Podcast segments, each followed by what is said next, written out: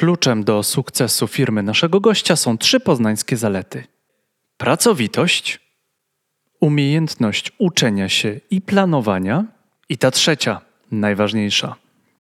Jak zrobić software house po poznańsku? Escola Mobile. Biznes masz w kieszeni. Historia pracy naszego gościa to od deva do szefa Pythonowego software house'u zatrudniającego około 500 osób. Z Polski do Holandii i z powrotem. Nasz gość programował w Pythonie, po czym krok po kroku stawał się CEO. Zadamy zatem pytanie, kiedy prezes powinien przestać kodować i zacząć pracę nad firmą? Czy CEO dużej firmy szybko dogania samotność foundera? Zostań z nami do końca, bo właśnie w trzeciej części podcastu nasz gość opowie, kiedy jest moment, aby pomyśleć o inwestorze oraz o oddaniu części akcji. Co się zmienia w głowie CEO po częściowym exicie? Jak utrzymać motywację do budowania firmy? Zasubskrybuj, obserwuj, podaj ten podcast dalej i opowiedz o podcaście Skola swoim znajomym. Dzielimy się wiedzą. Software House po poznańsku. Tej Dzień dobry, dzień dobry. To jest Escola Mobile Live, a moim gościem jest dzisiaj Maciej Dziergwa, którego miałem okazję poznać na niedawnej konferencji SODA, czyli konferencji Software House'ów, gdzie Maćku miałeś fenomenalne wystąpienie, bardzo inspirujące o tym, jak zrobiłeś swój no, mini, e, znaczy nie był to mini exit, ale częściowy exit ze swojej spółki. Witam wszystkich serdecznie. E, tak, tak, tam się spotkaliśmy i rzeczywiście taką prezentację miałem okazję poprowadzić. No i ten podcast będzie trochę taką okazją dla tych, którzy nie mogli posłuchać, ale tej prezentacji, jak i opowiedzeniu troszeczkę więcej tej historii e, STX Next, spółki, którą w tej chwili masz w 30%, do niedawna miałeś w połowie. I dlaczego właśnie nie w całości, a w połowie, to zaraz rozwiniemy tą myśl. Natomiast ja bym chciał, żebyś zaczął od powiedzenia kilku słów, czym zajmuje się e, Software House e, STX Next. Tak, to STX Next jest software house'em, e, czyli no, robimy oprogramowanie dla innych firm, tworzymy oprogramowanie dla, dla innych firm. Natomiast to, co nas wyróżnia, to jest, czy odróżnia od innych, to jest specjalizacja głównie w technologii Python. Mamy też dużo JavaScriptu, ale Python jest tym, od czego się wszystko zaczęło, jeżeli chodzi o STX e, oraz jest to dzisiaj nasza e, taka kluczowa, korowa e, technologia. Także to, to, że tworzymy oprogramowanie dla innych firm, w jaki sposób to się robi, tak naprawdę tworzymy zespoły programistyczne, które można powiedzieć wynajmujemy naszym klientom, dla którego te zespoły tworzą, tworzą produkty cyfrowe, czyli oprogramowanie głównie, tak w 100% to jest oprogramowanie webowe to jest pierwsza rzecz, która mnie zaciekawiła, bo Python nam się kojarzy z dość nową technologią. Ona się spopularyzowała niezwykle e, w czasach, kiedy AI zyskuje na popularności, bo z jakiegoś w sumie chyba trochę przypadkowego, e, przypadkowej okoliczności, e, bo Python jest powiedzmy no popraw mnie jeśli się mylę, relatywnie łatwy do nauczenia się, stąd też jest często nauczany na amerykańskich uniwersytetach, no i stąd też został przysposobiony do różnych bibliotek e, sztucznej inteligencji i niezwykły ma taki wybuch popularności. Tak? Natomiast czym był Python lat temu? 15, 16, jak ty się nim zainteresowałeś? Tak, to e, już taki nowy nie jest. To my mamy nasz punkt widzenia tutaj polski, lokalny, ale prawda jest taka, że, że Python e, dużo popularność już, już te 10-15 lat temu miał na zachodzie Europy czy w Stanach Zjednoczonych. Python jest językiem programowania bardzo prostym, co pozwala rzeczywiście stawać się takim e, entry e, językiem, czyli takim językiem, od którego łatwo czy powinno się zaczynać e, naukę programowania.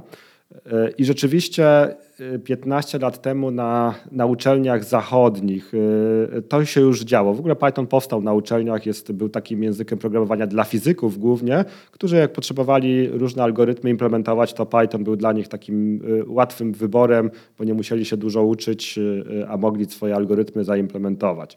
Więc on już, już zaczynał, już był popularny i zdobywał coraz większą popularność 15 lat temu, kiedy, kiedy ja zaczynałem. Natomiast w Polsce y, to troszkę później się rozwinęło i myślę, że tak 5-10 lat później y, y, boom taki na Pythona w Polsce wszedł i dzisiaj już, już dzisiaj nawet w podstawówkach Python jest wykorzystywany jako język do nau- na informatyce do nauki programowania.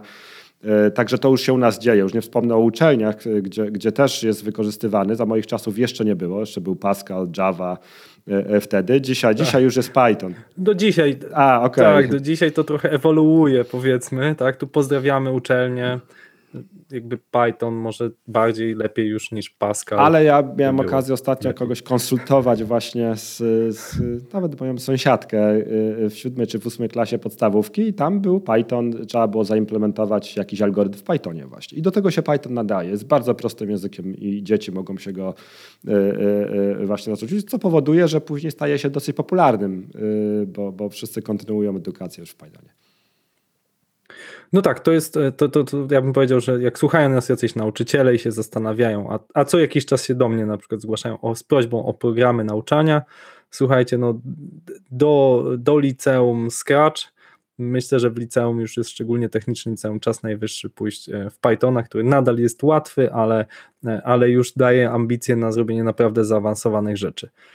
E, no to powiedz, jak były te początki? Mówisz, na zachodzie to było popularne, e, ty pracowałeś tak na zachodzie wcześniej, potem wracasz tu do Polski i postanawiasz założyć software house. Tylko 15 lat temu chyba scena software house'owa nie wyglądała tak, jak ją teraz kojarzymy, czyli e, no bez owocowych czwartków i takich ładnych biur, jakie masz w tle, to, to nikt nawet do klawiatury nie siądzie. E, tutaj mm, oczywiście trochę żartuję, ale, ale wyglądało to pewnie trochę inaczej. I jestem bardzo ciekaw tych początków, jak popularyzowałeś e, Pythona na początku, jak skąd jakby wziął się, wziął się ta, ten pierwszy napęd, bo te początki są szczególnie trudne. Tak, tak, to, tak, początki są zawsze trudne, nie oszukujmy się. Ja wtedy po pierwsze nie wiedziałem, że to będzie software house, nikt takiej nazwy też wtedy nie używał. Po drugie nie wiedziałem, że Python będzie tak popularny dzisiaj. Y, po prostu y, podczas studiów, y, końcówki studiów miałem okazję spotkać się z Pythonem i zobaczyć, o fajny język programowania, chciałbym w tym pracować, w tym języku. E, wtedy tutaj rządziła e, e, Java, PHP, .NET, a może nie .NET jeszcze, może C po prostu, jeszcze C++ był wtedy. No i zaraz po studiach po prostu wyjechałem na zachód po to, żeby właśnie pracować jako programista Pythona. W Polsce takich okazji za bardzo, za, za dużo nie było.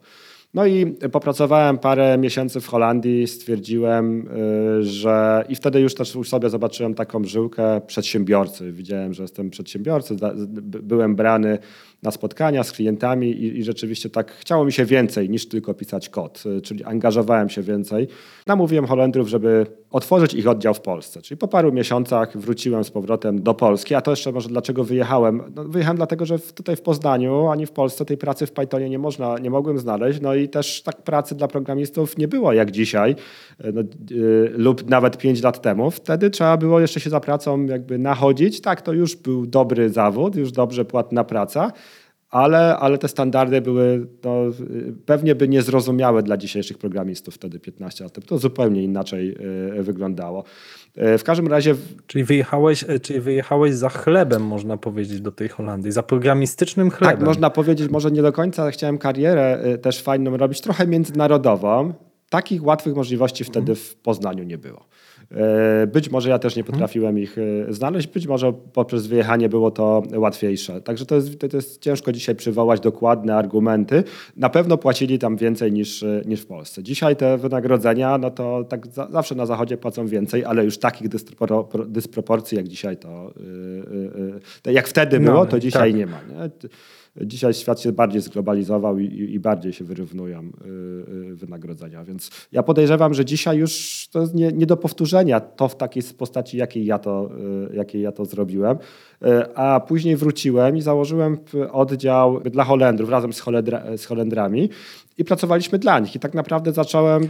Mówisz poprzez Holendrów, masz na myśli właśnie ten, tą firmę, w, dla której tak, pracowałeś tak, tam, tak, tak? Czyli jakby oni trochę, trochę w ciebie uwierzyli, że no ty tutaj Maćku dobrze się sprawiłeś y, u nas w Holandii, no to masz tutaj tam jakieś ówczesne 20 tysięcy euro, czy ile, e, nie wiem, czy możesz zdradzić, które ci dali, powiedzieli masz baw się, tak, czy, czy to mogę, w ogóle mogę, było jakieś mogę tak... zdradzić, oczywiście to było zero yy, tak naprawdę. To zupełnie to są...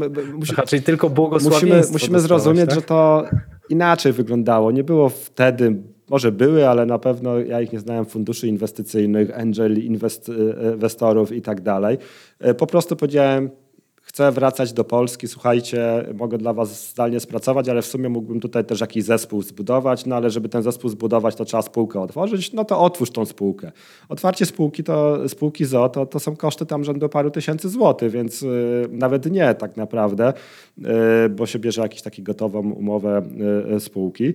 No i mieliśmy kapitał zakładowy 50 tysięcy, jak to Holendrzy, jak to Holendrzy nawet nie chcieli wpłacić tego kapitału zakładowego, ale też nam te pieniądze do niczego wtedy no, nie były aż tak bardzo potrzebne, bo yy, po to, żeby dla nich pracować. Po prostu robiłem to samo, tylko jako członek zarządu, no, ale programowałem cały czas i przez pierwsze lata, dwa, trzy lata pracowaliśmy w, prawie że w 100% dla y, dla Holendrów, jednocześnie zatrudniając paru programistów Pythona tutaj w Poznaniu. Y, większość z nich to byli juniorzy, których tak naprawdę y, trzeba było wyszkolić i ja też tak zaczynałem, to byłem Których juniorem. ty szkoliłeś de facto. Dokładnie. Szko- czyli, czyli model Czyli model na początku, żebym to tak podsumował, bo to myślę jest bardzo ważne i, i wzorowo oddaje, jak się tworzy często początki firmy, nie tylko software house. Czyli pracowałeś gdzieś, nie do końca czułeś się tam komfortowo, więc zaproponowałeś swojemu pracodawcy, słuchajcie, ja w sumie będę takim waszym zewnętrznym zasobem, będę dostarczał w sumie to samo, co pracując dla Was,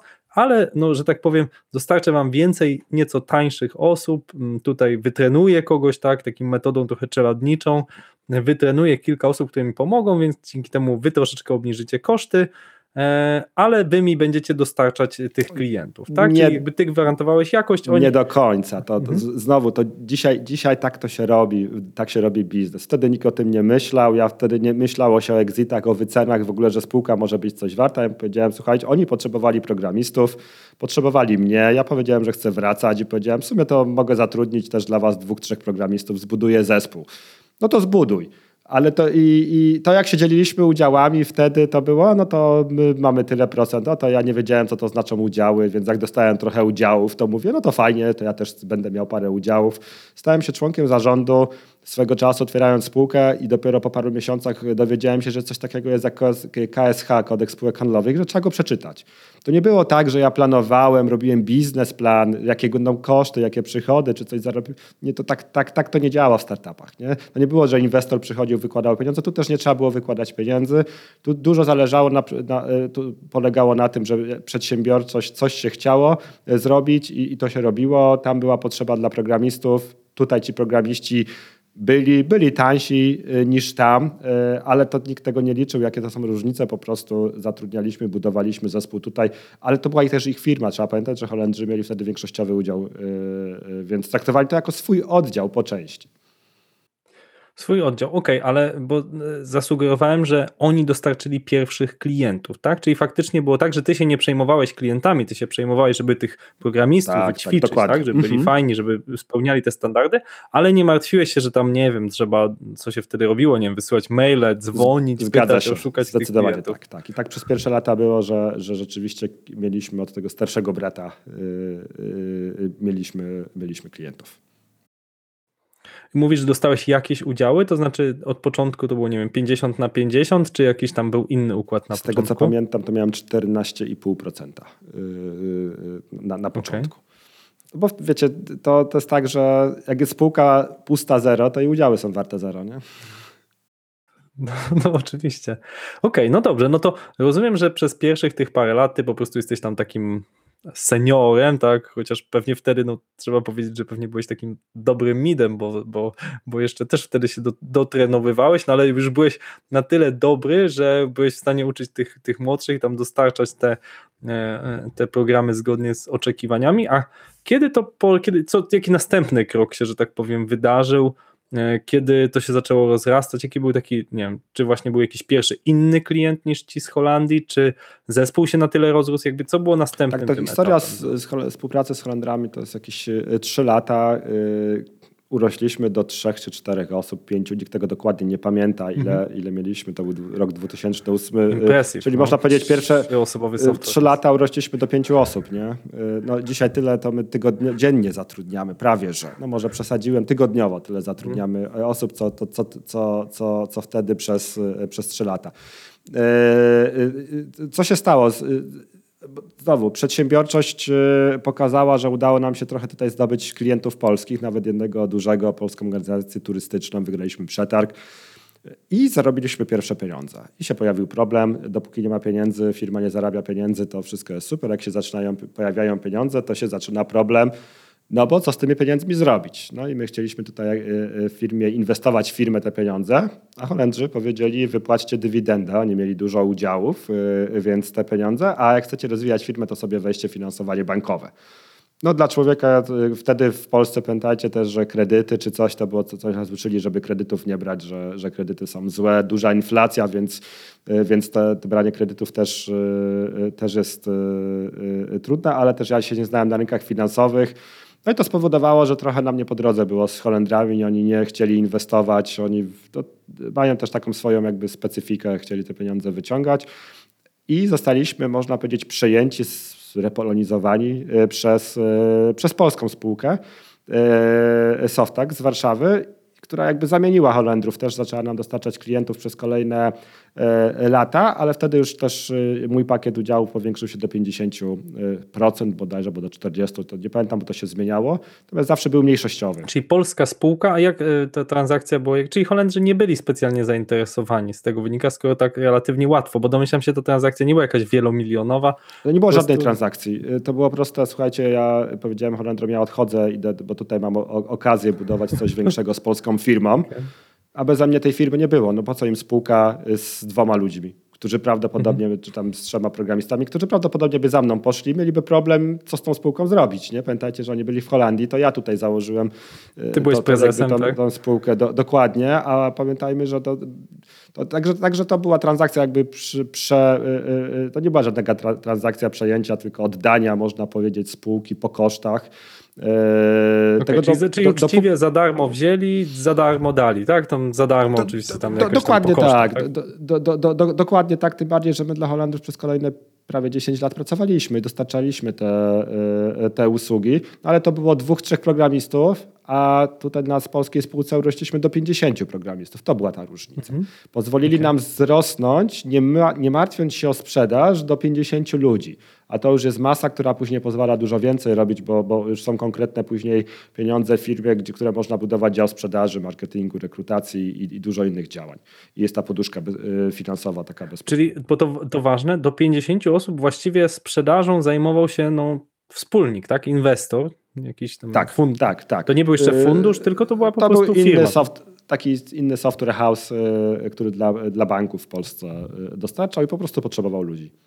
Mhm. Okej, bardzo fajny model. A kiedy, dobra, czyli mamy już drugi krok za sobą, teraz jesteśmy na Tak. trzecim kroku, czyli jest 50 osób, są już jakieś, muszą się pojawić już jakieś struktury, jakieś, mm, rozumiem, e, w tym momencie się dzieje też przejście, e, dzwonił do mnie nawet e, słuchacz Jacek i pytał, że ja mam taki właśnie kilkuosobowy software house, który za chwilę będzie kilkunastoosobowy i jakby w którym momencie ten, ten prezes przestaje już kodować I, i, i prosił mnie, żebym zadał Ci pytanie, jakby jak u Ciebie wyglądało to odrywanie się od technicznego no, programisty najpierw, potem pewnie jakiegoś kogoś, kto robi code review, e, do osoby, która, no właśnie, czy, czy, czy już mając te 50 osób faktycznie już zajmowałeś się tylko zarządzaniem, czy nadal zaglądałeś czasem w kod kluczowych projektów?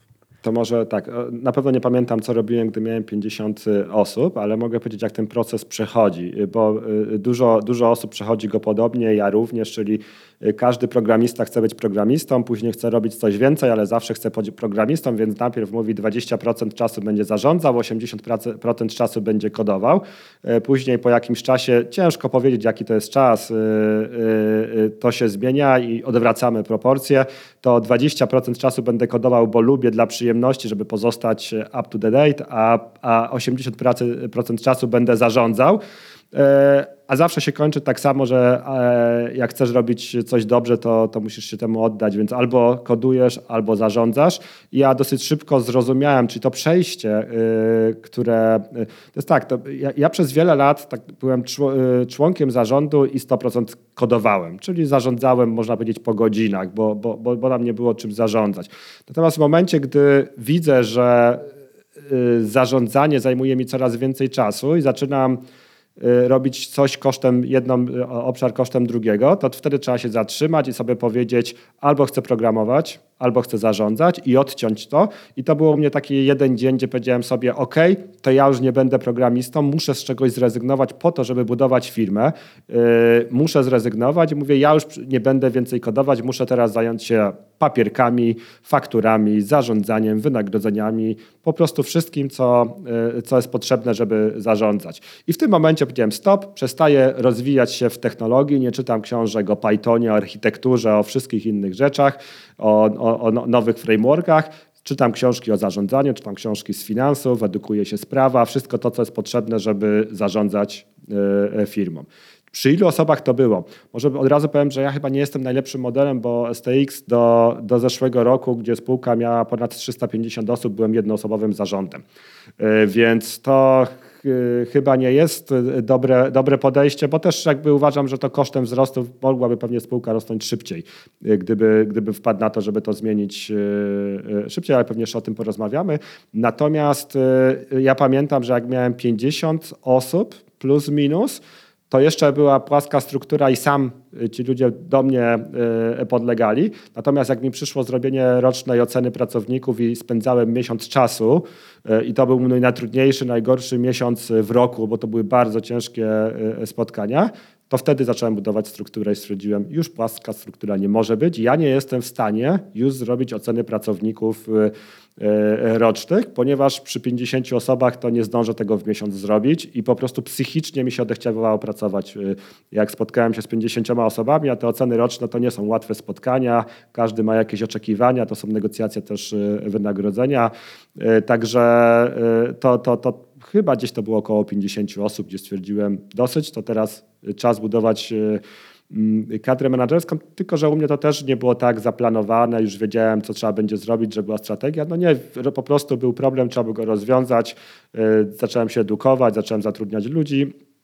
Oczywiście dużo, dużo różnych y, drobnych, y, złych decyzji, które później prowadziły do, do, do, do dobrych rezultatów, do, do, do dobrych zmian. Trzeba było po prostu podjąć tą decyzję i zacząć coś robić. Mhm.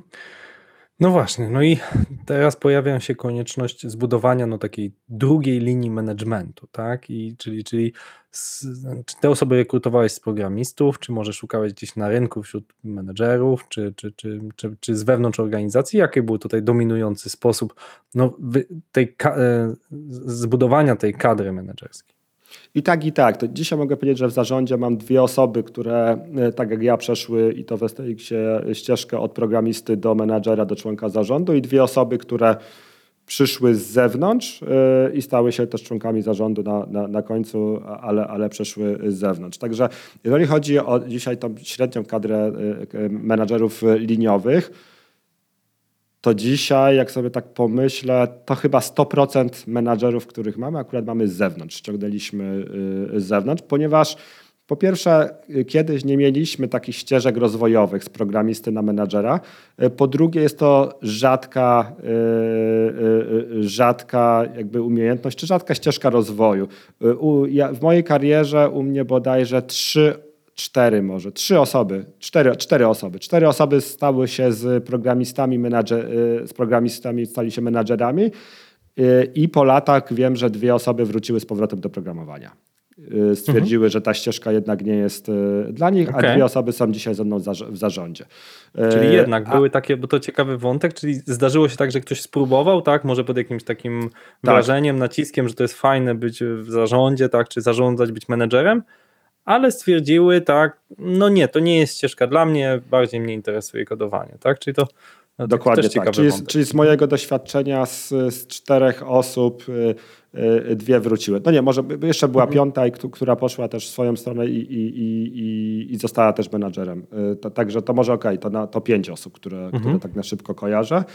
Y, to, to trzy zostały menadżerami, dwie wróciły, ale to mówimy o pięciu osobach, a przez firmę... Na próbie y, kilkuset, górnych kilkuset osób, rozumiem. Nie, nie, na próbie ponad tysiąca osób, no, no bo wiecie, Mhm. rotacja jest spora w firmie, więc yy, bo, to, bo software house się tym niestety charakteryzują, że, że, że rotacja jest spora, więc ja myślę, że przez to 15 lat przez firmę przewinęło się ponad tysiąc osób.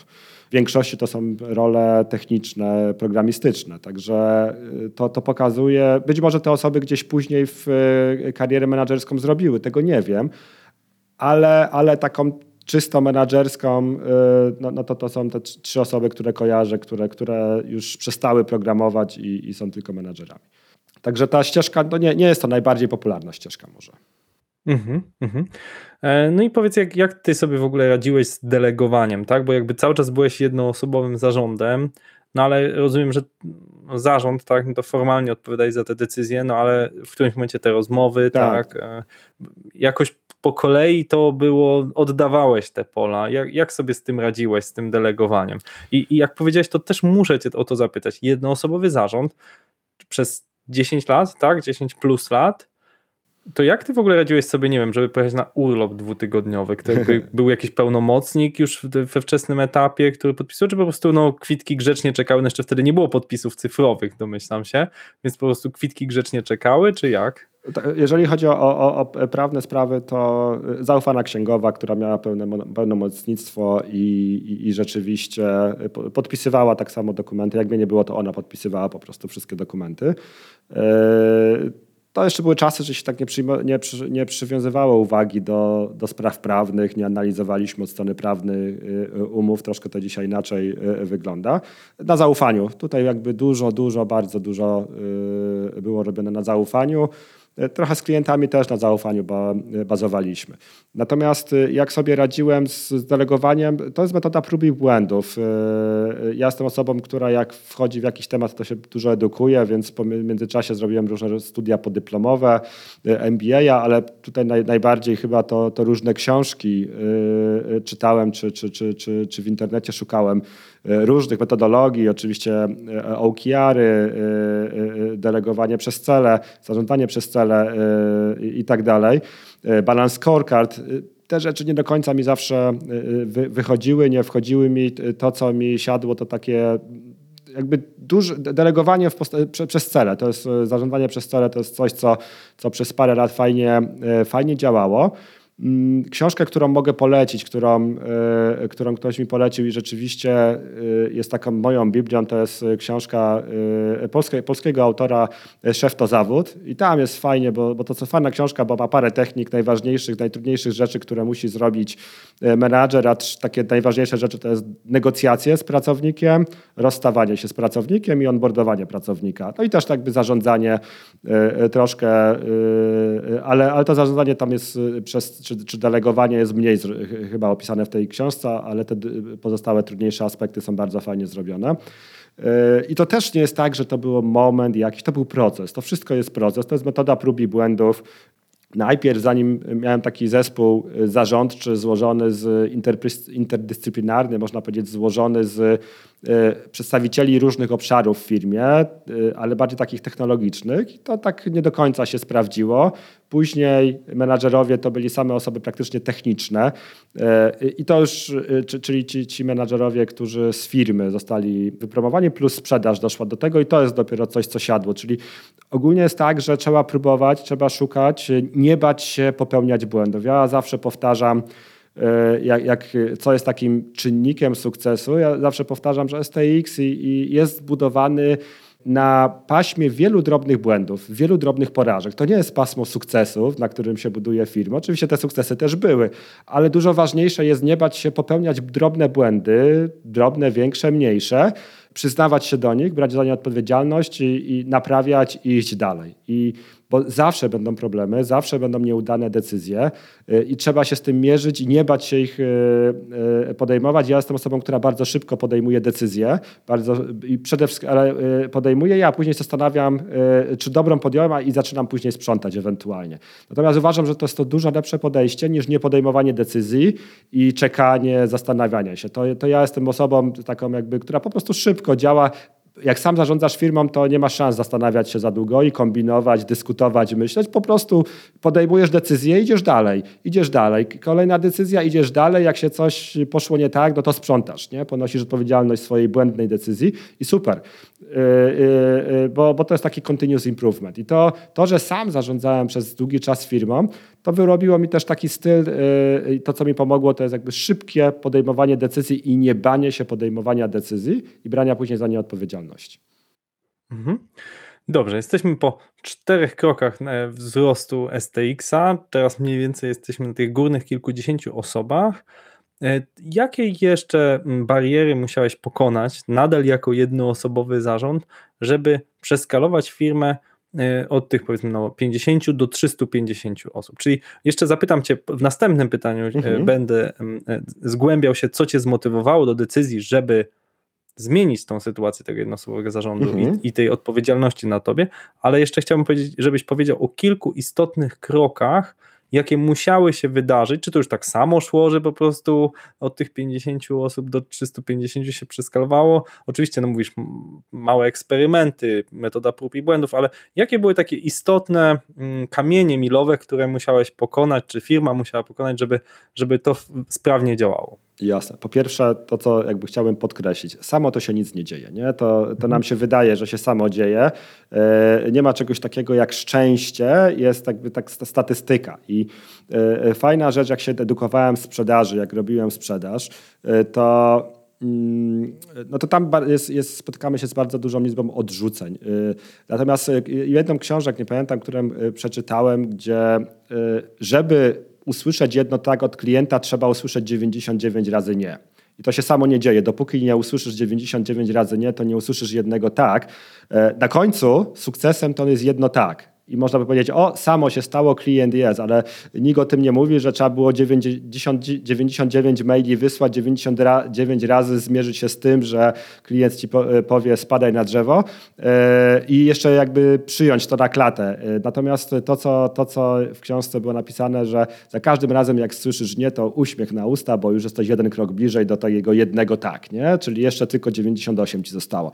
I to jest jakby, y, to jest takie myślenie, tak? Nie, y, za każdym razem, jak masz jakąś porażkę, jak coś nie wyszło, super, to jest kolejny krok do tego, żeby za chwilę był sukces. Bo ileś rzeczy trzeba źle zrobić, ileś y, potknięć trzeba mieć po to, żeby na końcu w, w oparciu o tego jakby to jedno szczęście się pojawiło. Czyli ten jeden szczęśliwy traf, że, że, że jest klient. To jest tak, jak to mówię, ja nigdy w totolotka nie wygram, no bo nie gram, nie? I to tak samo, jak nie będziesz szukał klientów, to ich nie znajdziesz. Oni sami nie przyjdą, dlatego dlatego ja mogę powiedzieć, że mam pecha, bo nigdy nie wygrywam w totolotka. No, jak nie gram, to nie wygram.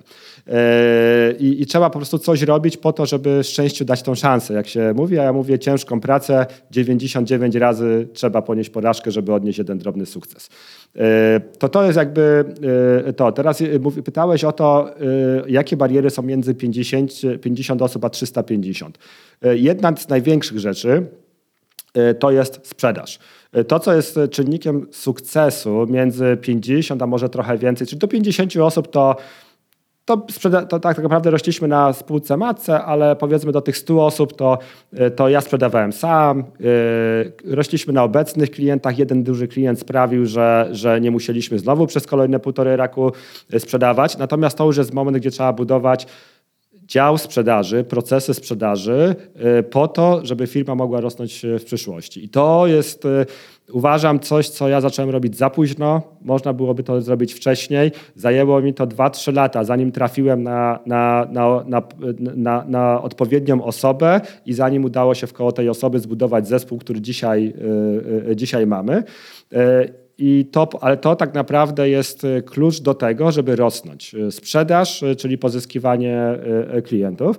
Szczególnie ważne jest to w dzisiejszych czasach, gdzie od COVID-a czy po, po COVID-zie mamy w IT, w software house'ach klęskę urodzaju. Tak jeszcze, ja nie pamiętam takich czasów, tak jeszcze nie, nie, nie było w historii, gdzie, gdzie mamy nadmiar sprzedaży.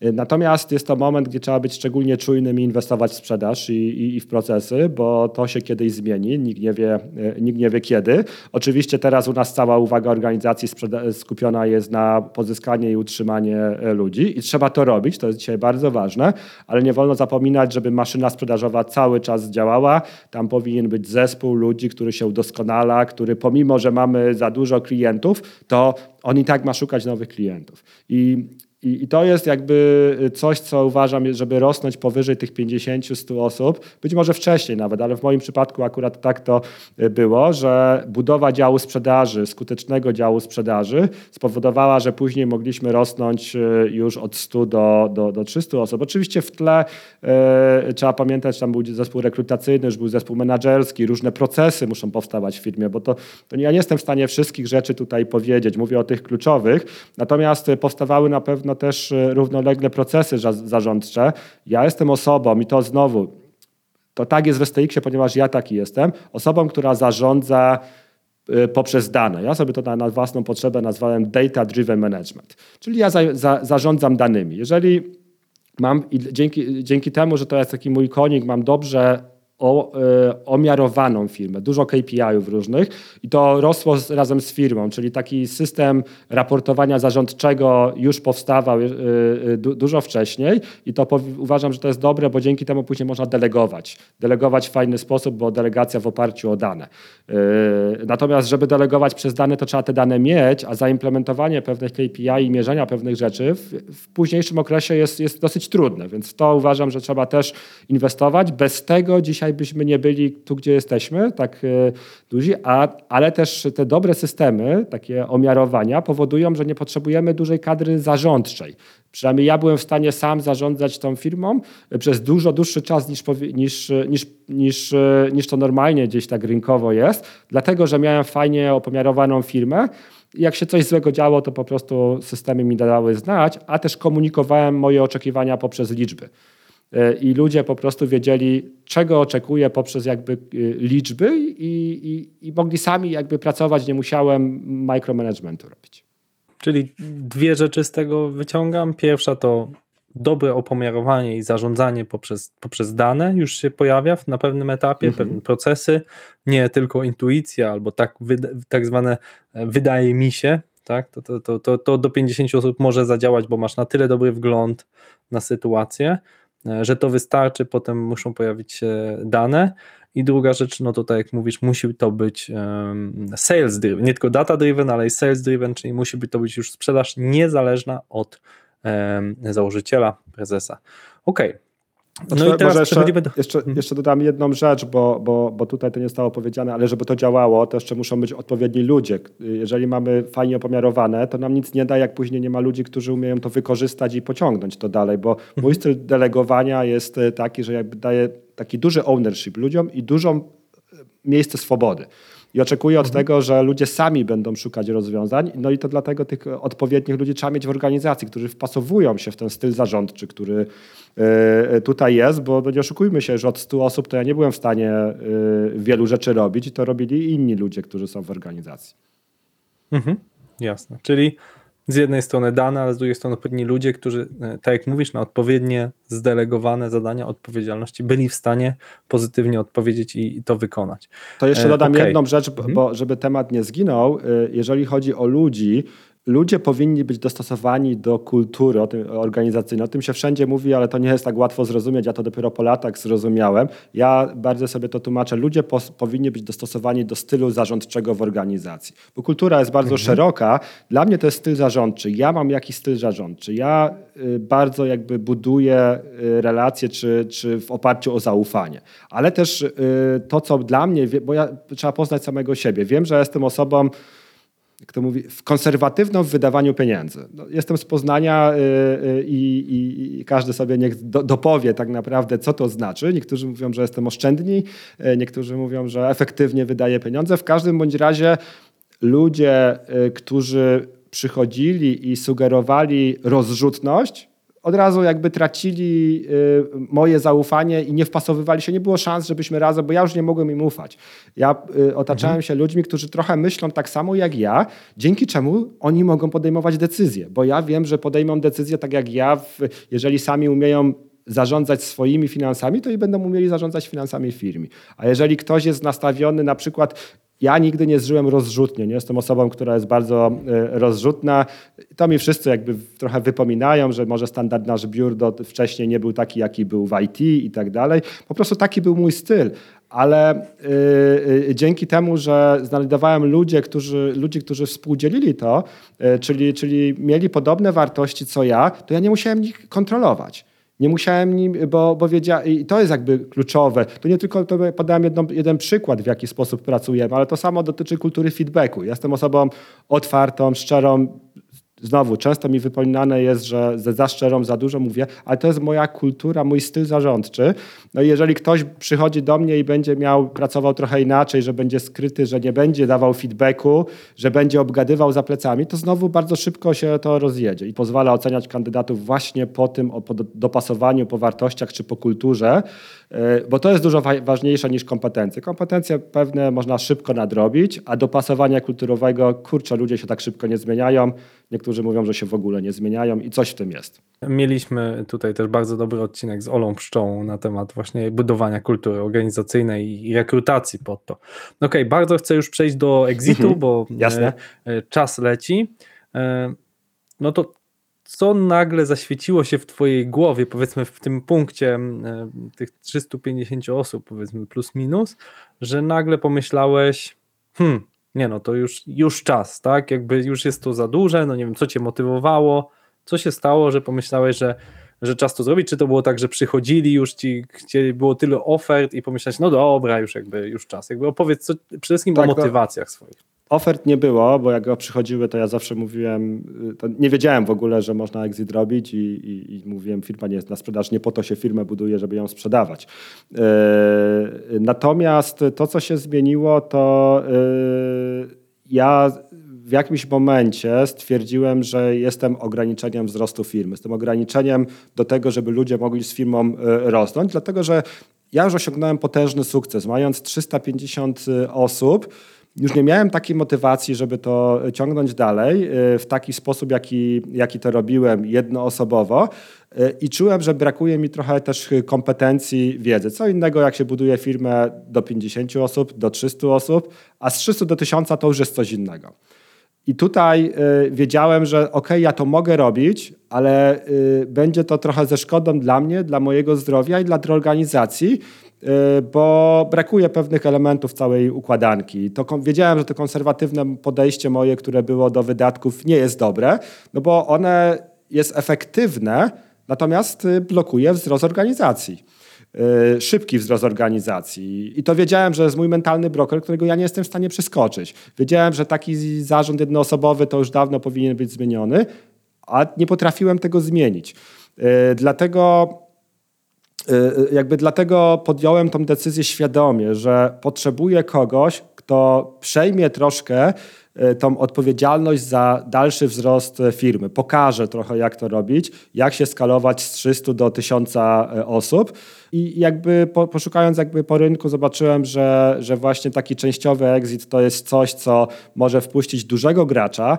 Pamiętajmy, że to jest też kwestia ryzyka, gdzie ja mając 30% udziałów to już mam inne podejście do ryzyka niż wcześniej mając 50%.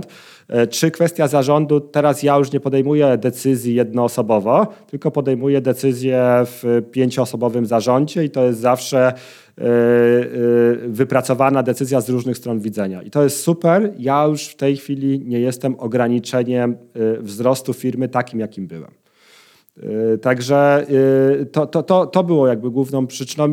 Mnie już nie motywowało osobiście taki, taki wzrost, żeby kolejne rzeczy robić. A wiedziałem, że, że, że firma nie może się zatrzymać, bo inaczej będzie problem, będzie się cofała i, i, i to będzie bardzo negatywne. Uważam, że firmy powinny cały czas chyba rosnąć. Jak się zatrzymują, to, to nie ma innowacji, nie ma świeżej krwi w firmie i, i, no, no, i, wiem, że też inni w organizacji menadżerowie już mieli aspiracje, żeby szybciej rosnąć niż, niż, niż ja. E, I dlatego jakby wyszedłem na, na, na rynek, znalazłem doradcę i, i tak naprawdę to ja szukałem e, inwestora. Nie było tak, że oni e, trafili, nagle pełno ofert było, nie. To, to, to, to taki cichy był proces, po cichu tylko kilka tak naprawdę firm zostało zaproszonych do procesu, bo chciałem jakościowo też, też fajnie wybrać. Po to, bo, bo też oferty były oceniane pod tym kątem. Wiadomo, że finanse zawsze są na pierwszym miejscu tych ofert, ale one były bardzo zbliżone bo tak naprawdę i udało mi się poprzez tam akurat różne covidowe rzeczy doprowadzić do sytuacji, gdzie miałem trzy podobne finansowe oferty i mogłem wybrać jakościowo oferty, czyli finanse jakby zeszły ze stołu. Ja wiedziałem jakby ile mniej więcej firma jest warta, czy z jakiej kwoty szczególnie no, no, no, no będziemy zadowoleni i wtedy oceniałem sobie oferty poprzez to, jak się będzie później z takim inwestorem współpracowało. Powiedz, jakiego wybraliście w końcu mm, inwestora i nie wiem, czy możesz powiedzieć na antenie. Znaczy nie wiem, czy możesz powiedzieć na antenie, jak się, jak się współpracuje, tak szczerze. Mamy inwestora finansowego, Fundusz Innowa y, y, Capital. Jak się inwestuje? To nie będzie dobra odpowiedź. Dlaczego? Y, bo bo współpracuje się super, ale to trzeba, żeby być fair, trzeba powiedzieć, że y, z każdym inwestorem będzie super, jak wyniki będą rosły. Od momencie, gdy inwestor do nas wszedł, zrobiliśmy closing, rynek wystrzelił. Y, przebijamy wszystkie prognozy, wszystkie budżety, y, rynek, rynek szaleje. No to trudno by było, żeby się źle współpracowało e, e, z inwestorem. Inwestor nie musi nic zrobić, prawie, prawie że tak naprawdę, a tutaj wszystko ładnie rośnie. Oczywiście inwestor robi, uważam, dużo, dla, dla, ja, ja postrzegam to, że to jest bardzo dużo, natomiast co do oceny, to trzeba poczekać na jakieś kryzysy w firmie, tak? to wtedy się ocenia, jak, jak to będzie, więc tutaj nie, nie jestem najlepszym doradcą. Ja mówię, dla mnie po roku, bo to minął rok, to jest najlepsza decyzja w ostatnich latach. To, że jest świetny rynek, to jasne, więc no, wygranych się nie rozlicza, tak? Fundusz jest zadowolony, jasne. no bo obiecaliście X, dajecie 20% czy 30% więcej. Wygranych się nie rozlicza. Natomiast ciekawi mnie e, w takim kontekście, czy ty jesteś zadowolony e, z tej decyzji? Znaczy, co się w tobie zmieniło? Powiedziałeś, że chciałeś się trochę uwolnić z siebie to brzemię, tak, że wszystko jest na mnie, że jest teraz więcej osób e, decyduje. Co jeszcze się zmieniło w, w, u ciebie, E, że no jakby czujesz się, rozumiem, tak brzmisz, że czujesz się dużo lepiej po tej tak, decyzji. Tak, tak. To może tak. Yy, yy, po pierwsze, technikalia, tak? Yy, fundusz powołał zarząd i to wymusił, nie żebym ja się stawiał, ale, ale zagwarantował sobie, że będzie zarząd Y, pięcioosobowy. Trzy osoby z zarządu są wyznaczone czy wskazane prze, przeze mnie z organizacji. CFO jest, można powiedzieć, od, od funduszu, czyli powołał zarząd, coś, czego mi się nie udało wcześniej zrobić, a to było wymaganie. Wprowadził dwuosobową reprezentację co bardzo mnie cieszy, bo już jakby dwie osoby muszą się pod każdą rzeczą podpisać.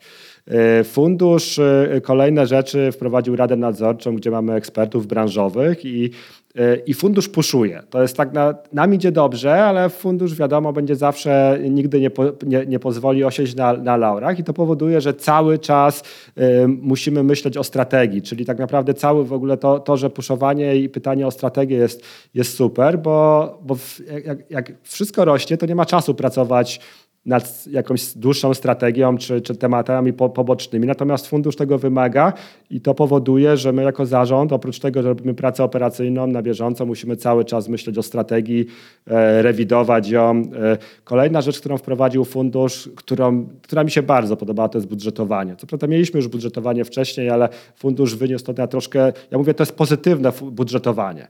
W pozytywny tego sposób, nie taki, że e, bo, bo budżetowania mogą być różne. Dla mnie to jest pozytywnie, ponieważ my budżetujemy od września do końca listopada. Jesteśmy teraz w trakcie właśnie i to są najbardziej intensywne miesiące dla menadżerów pracy w roku. Natomiast one popychają firmę do przodu. Trzeba się zastanowić, jakie chcemy inwestycje zrobić, co z tego będziemy mieć, strategię na kolejny rok, y, porozdzielać te budżety. To jest super sprawa.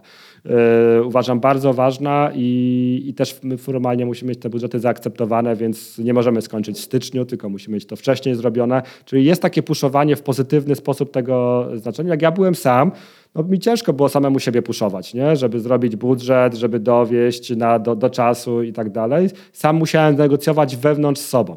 E, więc to, te technikalia się zmieniły takie e, e, na plus.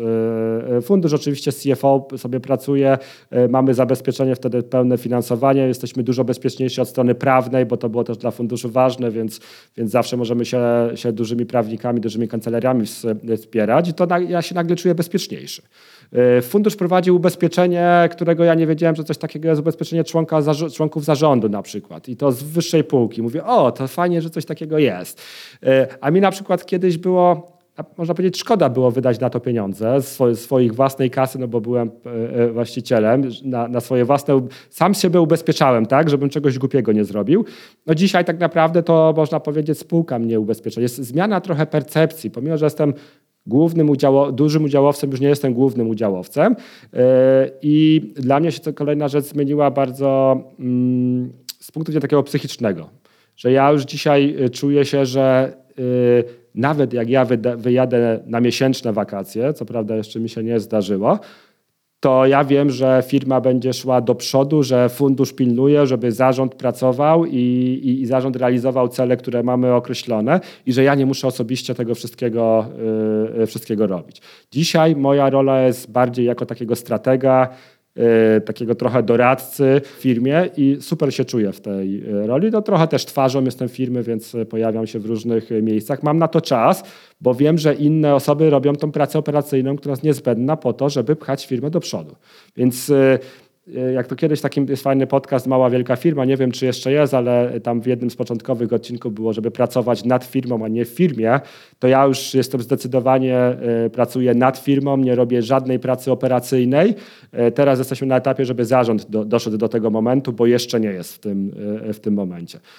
Ale pamiętajmy psychicznie, mentalnie, jeżeli są zawsze na firmę jakieś ryzyka. W, powiedzmy, jakiś projekt się nie uda, firma, klient nas zaskarży i tak dalej, e, potężne kwoty, to psychicznie ja wiem, że wtedy fundusz się zaangażuje i mi pomoże. To nie będzie tak, że ja sam z tym zostanę problemem dużym jakiejś sprawy sądowej czy czegoś, tylko fundusz wchodzi jako większościowy udziałowiec w takich sytuacjach bardzo kryzysowych do akcji i razem ze mną pomogą mi z, z, z, z tego, oczywiście cały zarząd i tak dalej, ale pamiętajmy, że, że większy stake ma teraz fundusz w firmie niż ja, co pozwala mi myśleć bardziej prowzrostowo yy, o, firmie. I to są te zmiany to, to są duże, to ciężko zapisać, to są zmiany w głowie, to są zmiany mentalne, jak, co ja myślałem o firmie wcześniej, co ja myślę o firmie yy, teraz. Mój konserwatyzm odszedł trochę na bok, on cały czas jest i kultura w firmie jest, ale inwestujemy nieporównywalnie więcej niż w przyszłości i takich inwestycji by nie było, gdybym ja był w poprzednim setupie, bo mentalnie nie byłbym w stanie ich zaakceptować. I dzięki tym inwestycjom dzisiaj rośniemy jak nigdy, nigdy y, y, wcześniej. Także no jest dużo takich rzeczy. Czyli Maćku, przestaliście być e, tak bardzo poznańską firmą, staliście się bardziej tak warszawską firmą w tym sensie.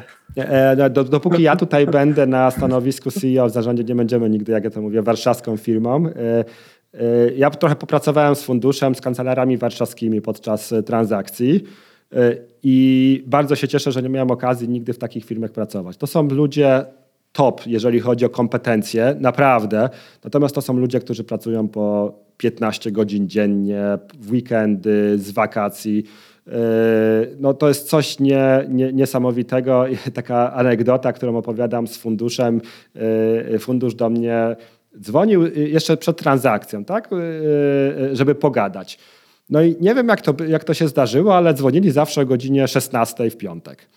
O 16 w piątek, e, nawet już o 15, to ja już myślę, co tu będę z rodziną robił. I ostatnią rzecz, którą chcę zrobić, to w piątek o 16 rozmawiać dwie godziny z funduszem, co tam się wydarzyło w firmie. No oni mieli taki zwyczaj, że w ciągu dnia mieli swoje spotkania ze swoimi spółkami i tak dalej, po czym o 16 mają czas, żeby zacząć pracować i, i robić nowe deale.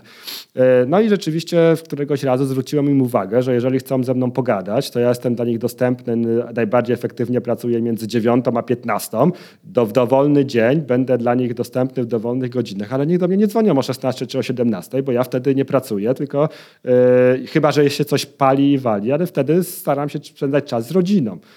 No i y, Warszawa tego nie rozumie. Jak pracowaliśmy, robiliśmy transakcje, no to tam były, tak u prawników, słuchajcie, najlepiej się pracowało, najwięcej rzeczy w kontrakcie to zamykaliśmy między 17 a 20, nie?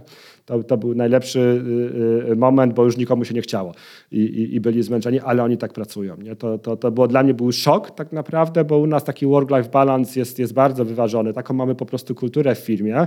W Warszawie się pracuje inaczej. Mhm. Ja to powiem ze swojej strony. Ja pamiętam, jak kupowałem Escole, to transakcje usiedliśmy i stwierdziliśmy, że dopniemy to, aż skończymy. I skończyliśmy chyba druga 30 w nocy.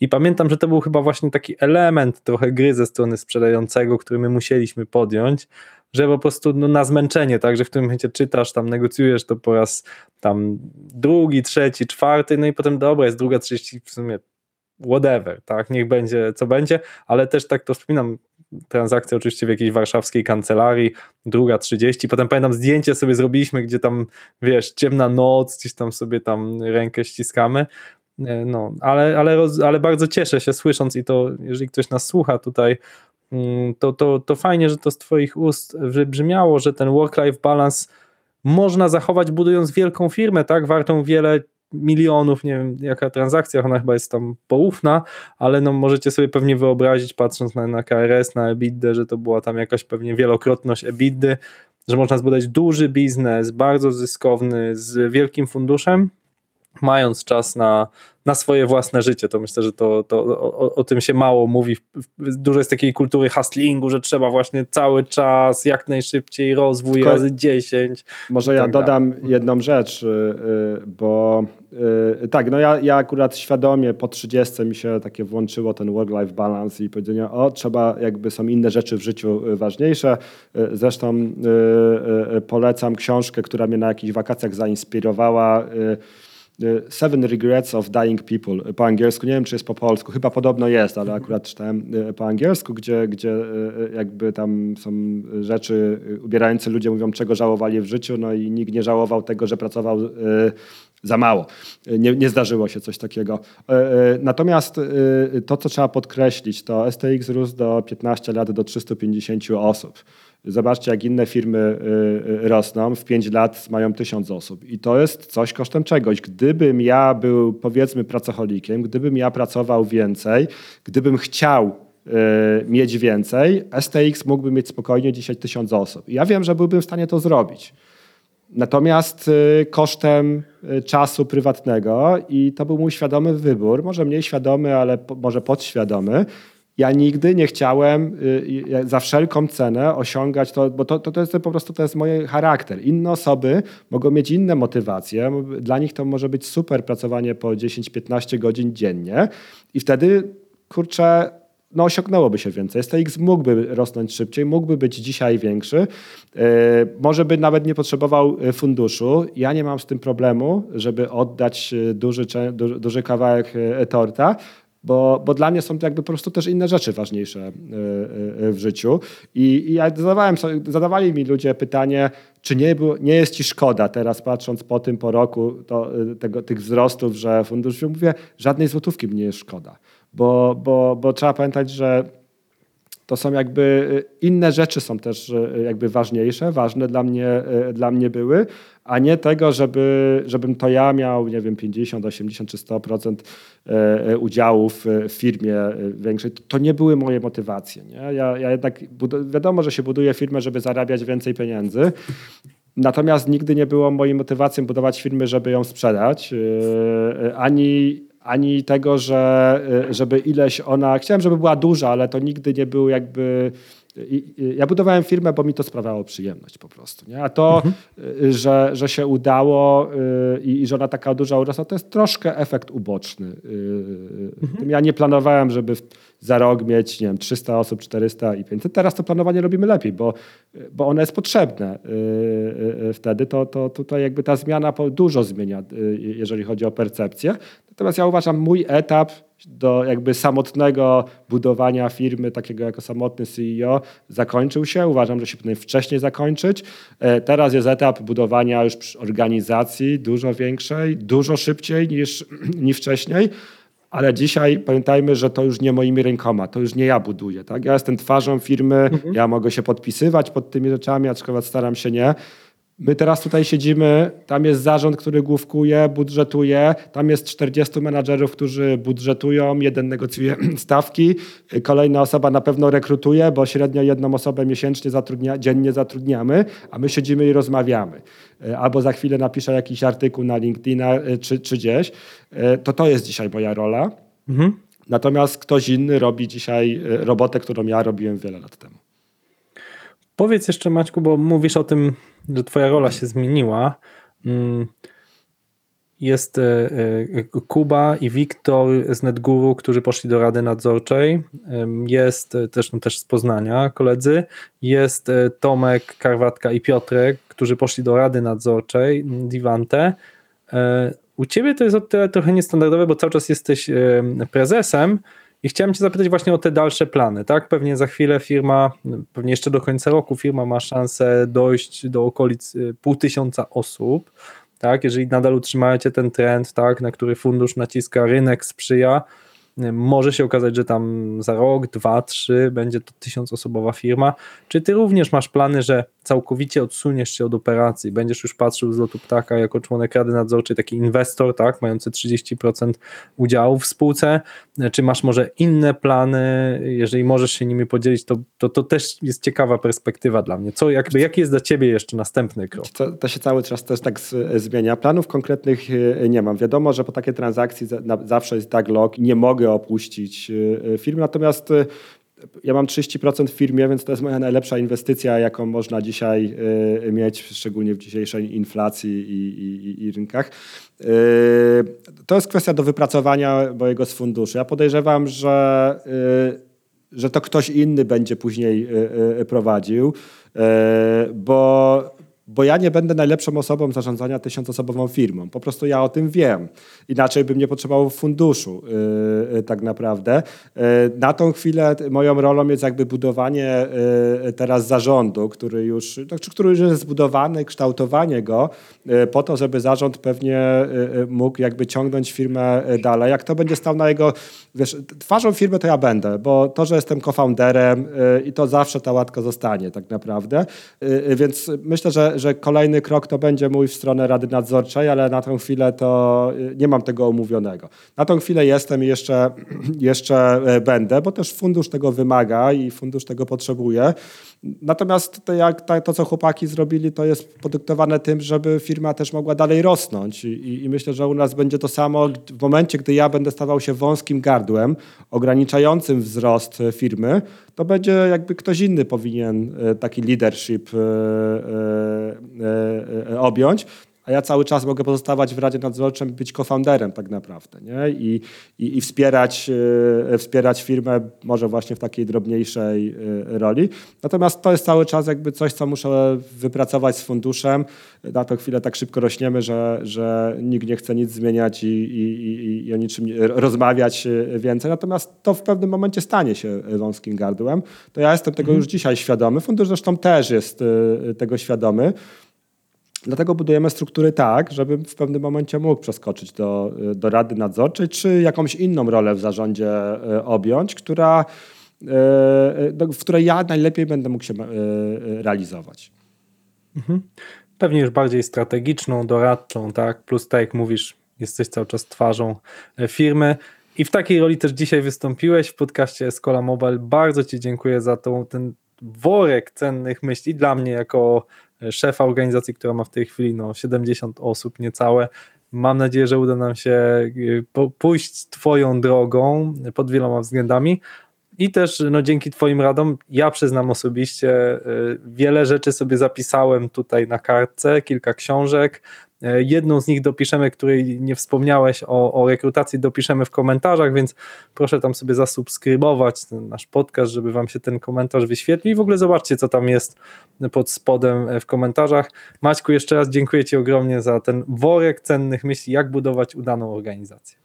Również bardzo dziękuję. To jest jakby jedna z moich takich y, misji teraz. To jest dzielenie się tą wiedzą, tymi doświadczeniami, które, które mam. Także cieszę się, że mogłem jakby tym razem się też czymś ciekawym podzielić.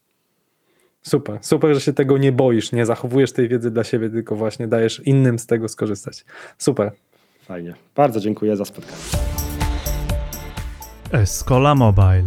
Biznes masz w kieszeni. Tej, ale to było dobre, nie?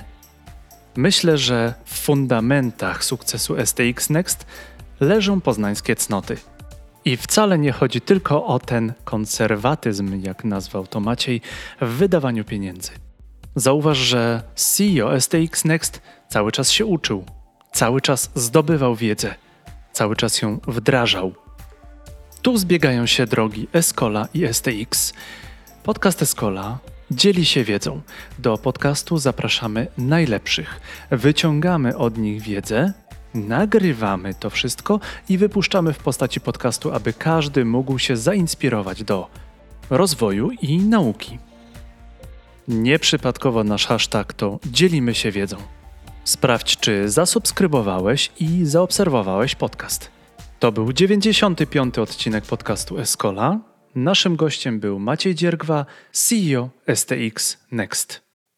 Do usłyszenia.